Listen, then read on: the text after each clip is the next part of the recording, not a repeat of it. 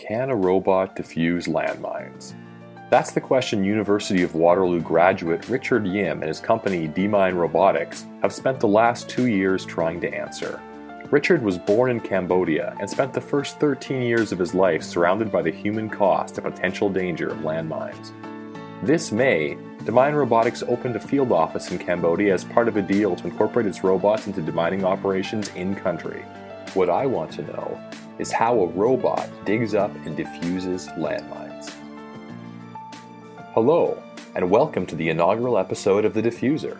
I'm Paul Esau, your host, and this podcast is a product of the Canadian Landmine Foundation. My guest today is Richard Yim, robotics engineer, entrepreneur, and mine action advocate.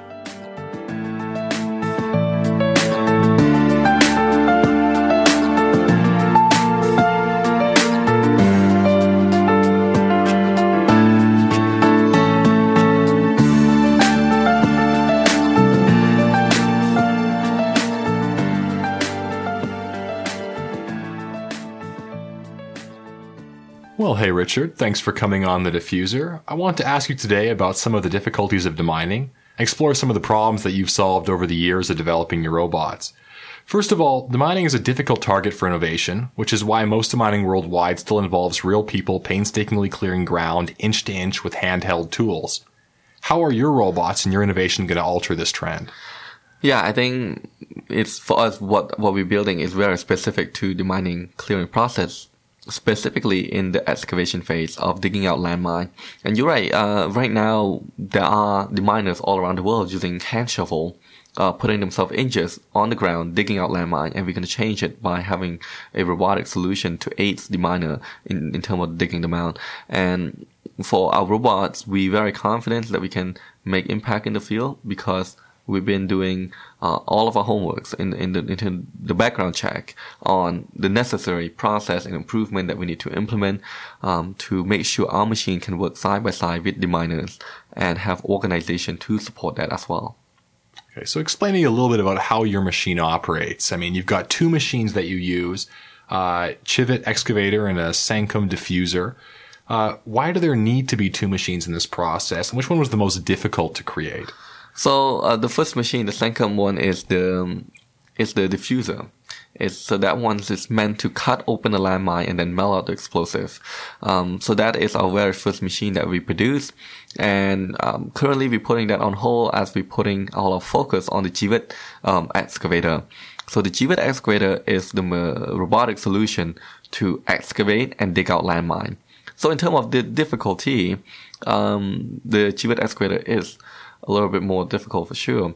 Uh, it might not sound as exciting as cutting landmine open, um, as it is just digging out dirt that contain landmine. The difficulty comes with building a practical unit. So for us to build a unit to dig out dirt, it's not a problem. But for us to build a unit to dig out landmine in minefield, um, that is a difficult task. We need to build it small. We need to build it efficient. It need to run on low battery, and and then it need to be reliable enough to continuously uh, digging out minefield um, across Cambodia and hopefully one day across the world. I, that's interesting to me because I mean, terrain obviously is a huge issue when it comes to excavating landmines. I'm, I'm reminded of a video I've often seen on YouTube, on Facebook, where a wonderful like ball, it looks like suction cups in which toilet plunger is kind of mounted in a ball is thrown into some minefield in like Kuwait and it bounces around and blows up mines. This beautiful kind of flat, sandy minefield in Kuwait. And one says, well, this is so easy. This is just a ball of toilet plungers. Like, why can't you demine in a place like Cambodia? And of course, or, you know, Colombia or others, right? And the question is like, well, in Cambodia, you may not get a minefield that's a nice sandy plain. You might get, you know, jungle and swamp and huge uh, mountain sides or so forth that are mined. And you can't just toss this machine onto it. And you can't also guarantee a certain clearance rate by just blowing randomly a, a ball around. So, uh, from you, I guess how do you how do you approach some of those problems using your machines and your robots in terms of dealing with the terrain, dealing with slope, and dealing with the different kinds of I guess uh, geological features? So I think the, the most important thing that we did in our team is we actually get our hands dirty and start living the problem.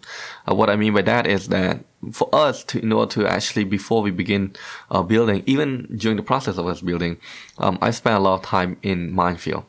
in minefield across uh, Cambodia. So by going to those minefield myself, by working closely with the miners, we were able to understand the terrain and the issue. And we know exactly what we need to build in our machine to make sure it can operate in those terrain, to make sure it could even transport in those terrain. And for us, our idea also focused on creating a unit that is very, very practical.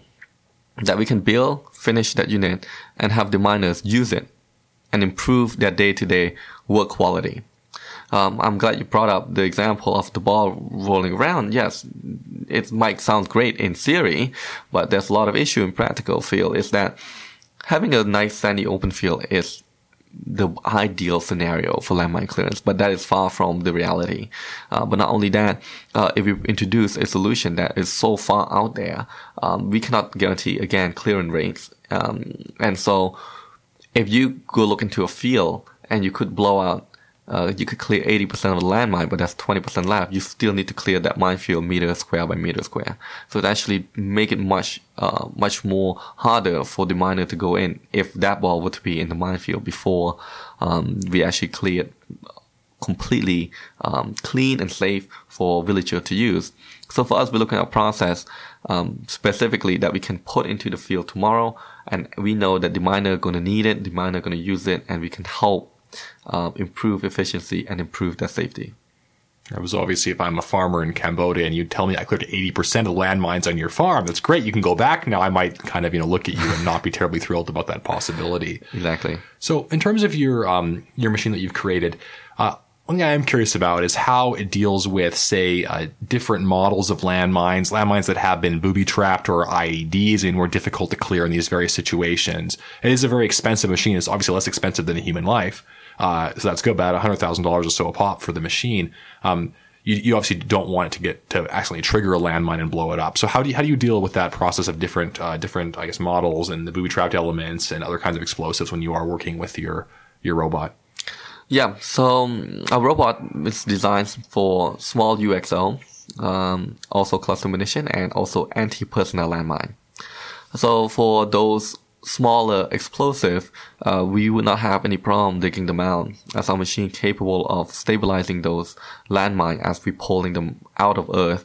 And so uh, it's, it's not too big of an issue. Now, when we're starting about talking about IED or landmine that have been booby trapped, those are a little bit tricky for us to operate in. Um, but those booby trap landmine, uh, I would say majority, if not all of it, is only happen in active mine, in active minefield, which means active wars, uh, active war zone where people still uh, fighting. For us right now, focus uh, is in the post-war uh, conflict zone that we can do humanitarian deminings um, and clear out landmine, clear out cluster munition in those countries. Now, in the future, it's not out of question that for our machine we can try to tackle um, active active uh, conflict zone uh, that have booby trap minefield, that have IED.